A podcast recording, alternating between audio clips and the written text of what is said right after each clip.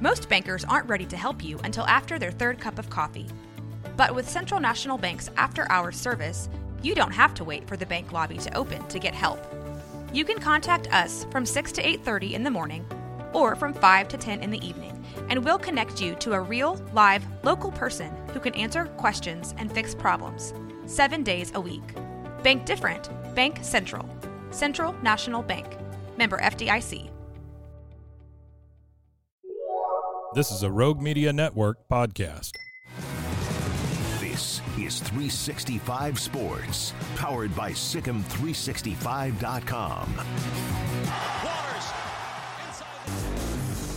Here we go, 365 Sports. Yesterday, a lot of the time we spent was on the coaching changes and or no changes, or maybe staff changes if a coach like Dave Aranda remains at Baylor, but also conference championship week. And it's Oklahoma State and Texas. Jacob Unruh, the Oklahoman, covers Oklahoma State, joins us on 365 Sports. How big of a mountain is this, in your opinion, for Oklahoma State on Saturday? it's a uh, pretty decent sized mountain, um, considering how talented Texas is uh, right now with um, across board on both sides of the ball. I mean, when you look at this matchup, Oklahoma State, everything they do well, Texas uh, can counter and, and maybe do better with ways to stop it. Um, you know, they run the ball obviously, obviously incredibly well with Ollie Gordon. Uh, Doak Walker finalist uh, as of today and um, leads the nation in rushing, but yet Texas has the best rushing defense in the Big 12. Um, and they have two monsters at defensive tackle.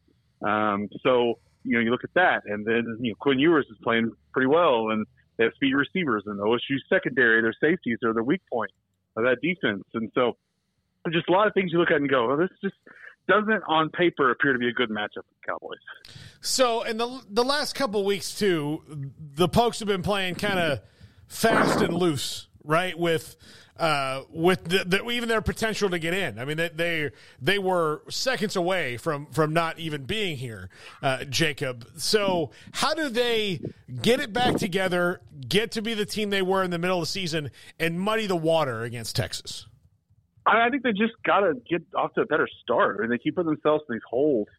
Um, the offense gets off to poor starts, and you know they get out, you know down twenty four to six. They get down eighteen, and you know they get down uh, quite eighteen in, in Houston. They get down a couple touchdowns there, and um, they have to battle back. They can't put themselves in a hole against Texas. If they put themselves in a hole against Texas, it's even harder to come back against that team. So um, you know I think if you get back, you stay balanced on offense, run the ball with Ollie, find successful earlier with him um, open some things up for uh, Alan Bowman and, and kind of that, and then get a couple defensive stops early. The defense has played very well second half the last two weeks. They got to get going early, early on both sides of the ball. Jacob, I, I, just am curious to know what was it like uh, in Stillwater on Saturday as that was unfolding, and as BYU's up, you know, twenty four to six at one point there, halfway through the game, and uh, looked like it was going to be, you know, maybe insurmountable. Obviously, it wasn't, but I mean, was it like being at a funeral for most of that? How would you describe the scene there? Yeah, the first half was pretty dim, pretty grim. I mean, you felt it, and the weather was terrible. It was cold, rainy, windy.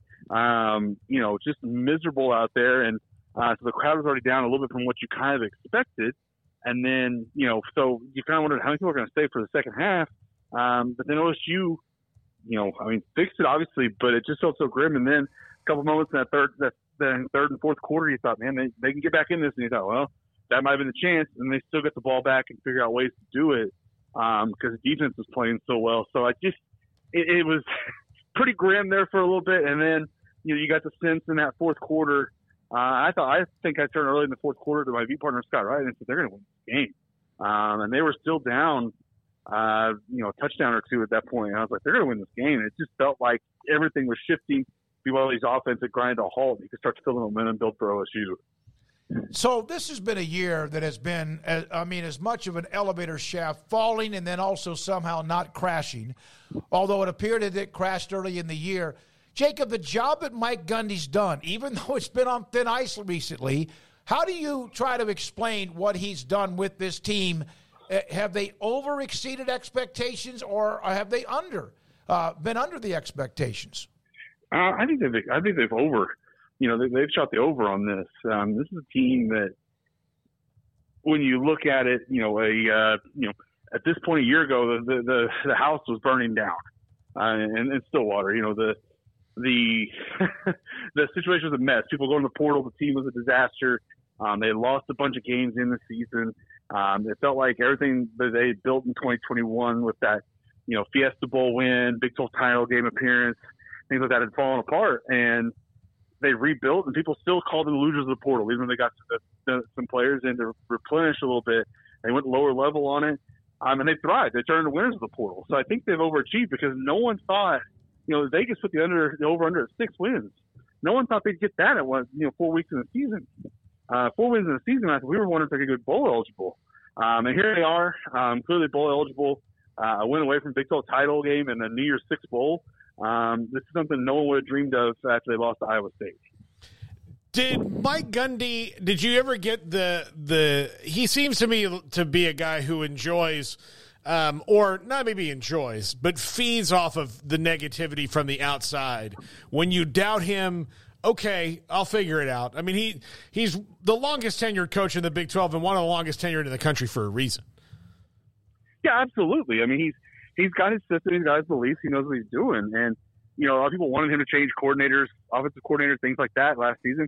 He stuck with his guys. He stuck with his offensive line coach, and they got the offensive line figured out. They've got the offense going better. They're still not perfect. It's still not what you want all the time, but they're scoring. They've got the best, you know, best running back in the country, and they're they're doing a lot of good things. Um, and you know, they're they're finding more with less, like they always do, because Gundy's really good at finding those two star, three star guys, even in the portal now, and turn them into to, to really good football players that really make a difference. Jacob, uh, what do you think of the way Alan Bowman's playing recently? Uh, turning the ball over a lot in these last three games. I know he's throwing for you know 45 attempts and 300 yards off and on, but um, just what do you kind of make of his game heading into Saturday, knowing that he's going to have to be pretty clean and, and, pretty good with the football against this Texas defense? Yeah, you know he was pretty clean in the second half the other night. Um, he's had his moments that you know he's under pressure and, and he's really good at throwing the football away, but he's had his moments lately where he's tried to do a little too much um, or throw on the run. His throws have been off, uh, things like that. But he's real good at that. I think he's going to be he'll be quick to throw the ball away this week. Uh, Texas will get some pressure on him, I think, and um, he's real really really good at that. He just kind of managed the game uh, and, and not get out of his out of his you know out of his element. And uh, if he does that, he's usually he's been pretty good. He's just kind of a turnover bug, has some interceptions. Um, you know, and I know one, you know, there's a game a while back he had three interceptions, uh, the UCF game, and they lost that one. And um, you know, two of those were off receivers. One was a bad throw, but two of them were off receivers' hands, um, things like that. So um, can't really control that if you're him. But uh, you know, I think they'll just look for him to manage it and just kind of make sure that things don't go awry too quick. Do you think we could see maybe a little bit more of Ollie Gordon catching some short passes to get him out in space this week instead of trying to run into the the teeth of that defense? Absolutely, they're going to definitely throw the, the short pass to Ollie because uh, you know, you're right. I mean, they're going to come right at at Ollie, try to stop him, and so I think the the short pass is going to be the way to get him in space to where he can really do some damage because he's been really good in that element in the game all season. They like throwing screens to him. They like getting him to where he can kind of get some one-on-one guys outside with him. He has football in his hands, and so I kind of fully expect him to do that a lot on Saturday.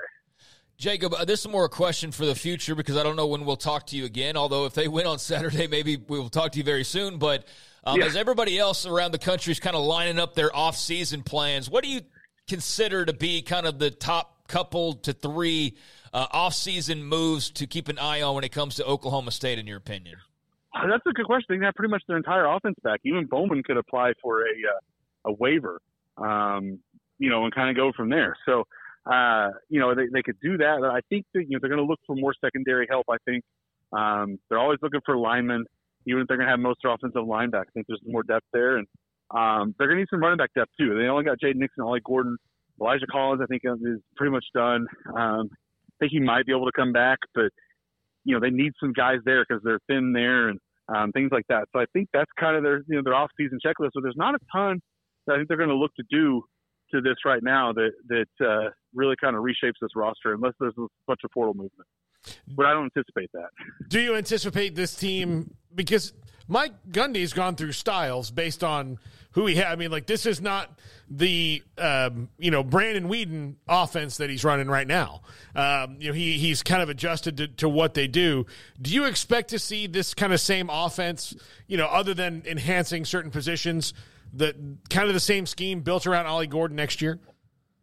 I do, I do. I think that's uh, one pitch you can you can help with too if people come after him in the portal. Because um, let's be honest, people are going to come after him. Um, but I think you know you you build this around Ollie, and that's what that's what Gundy's done. He's built it around Chuba Hubbard. He's done things like that in the past with running backs, and so um, he's never going to get away from running the ball as much as he, they love to throw it in Stillwater. They're never going to get away with it. They want balance, and Ollie's going to bring that balance. What would this mean? The heartbreak a couple of years ago, and this topsy turvy season, and you know they're heavy underdogs. You've said that, Jacob. We have too. What would it mean if they're into the fourth quarter and this thing is still up for grabs? I think it would mean a lot. I think it would mean, you know, that you got to like OSU's odds then to pull up the upset because um, they're a team that they've shown this season they fight and bounce back. And if they're in this game in the fourth quarter, um, I think Texas should watch out because this is a team that, that somehow might sneak it in because Ollie's going to wear him down uh, or something like that at that point if it's a close game and uh, things like that. So I think uh, it would mean the world to OSU if they're in this game in the fourth quarter. Um, and this is, gets really interesting then because uh, they could pull this off and find themselves in the year six bowl uh, when, when no one thought they could do that. Thank you, sir. Appreciate it. Jacob Unruh, right. the Thanks, Oklahoma. Guys. Yeah, you too. Thank you. Covers Oklahoma State. It it is when you have Ollie Gordon, who is obviously uh, he's up for the finalist of the Doak Walker Award, and we're going to get to those lists here in a moment. He has been a difference maker for them, but it's almost like taking your body and running it into a side of a like a jeep. Uh, I, you're not going to be able to move that jeep very often unless they have some sort of a hellacious blocking scheme or something happens where they just kind of confuse Texas. But I don't see it happening.